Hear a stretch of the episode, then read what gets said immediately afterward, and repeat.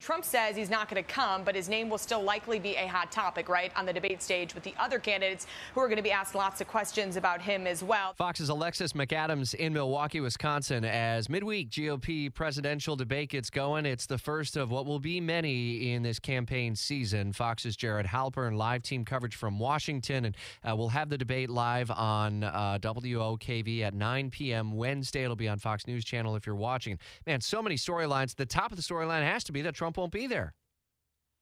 Well, sure. I don't think that's a big surprise, right? He had sort of been hinting for a long time that he didn't think that he needed to participate in these debates, given his standing uh, in the uh, the primary polling right now. And he made pretty clear on uh, his social media platform uh, yesterday that it's not just this debate Wednesday night he doesn't plan to to participate in. He said debates, so I guess that means moving forward he doesn't plan to participate. We'll see how the other candidates on that stage sort of handle his absence. I do think that you are going to sort of see him still be a, a figure in the debate because there are questions, right? Candidates are going to have to try and separate themselves about why they are the best alternative uh, to the former president.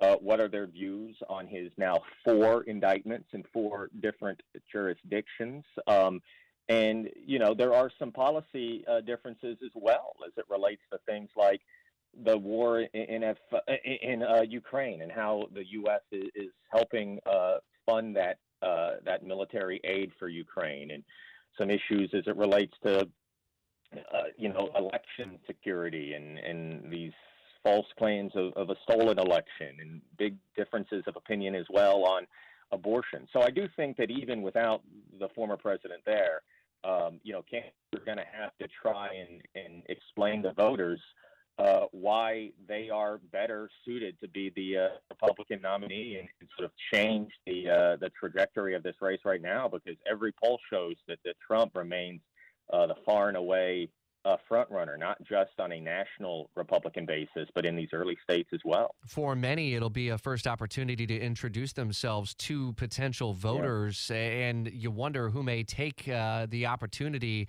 and the bull by the horns, if you will, and kind of have that debate moment. Well, listen, I think there's going to be a lot of uh, attention paid to, to, Governor DeSantis, right? He has sort of been the uh, number two in most of these polls. Uh, there are um, obviously new questions uh, about him and, you know, in the absence of Trump, does he kind of get the bulk of attention? Do, do other candidates kind of try and knock him out? Um, we'll see, right? I think uh, I think that there will be a lot of attention in sort of how DeSantis meets this moment. Certainly, he has a national profile uh, but most voters have not seen him on a debate stage, so that will be an opportunity for voters as well to kind of see how he meets that moment. All right, we'll uh, have coverage of the debate in depth for you throughout the week. Be listening for continuing coverage as we set things up throughout the week. Midweek Wednesday is when the debate actually airs live on WOKV radio at 9 p.m. and uh, continuing coverage into the latter half of the week with a ton of reaction that'll come from the superstars of talk radio.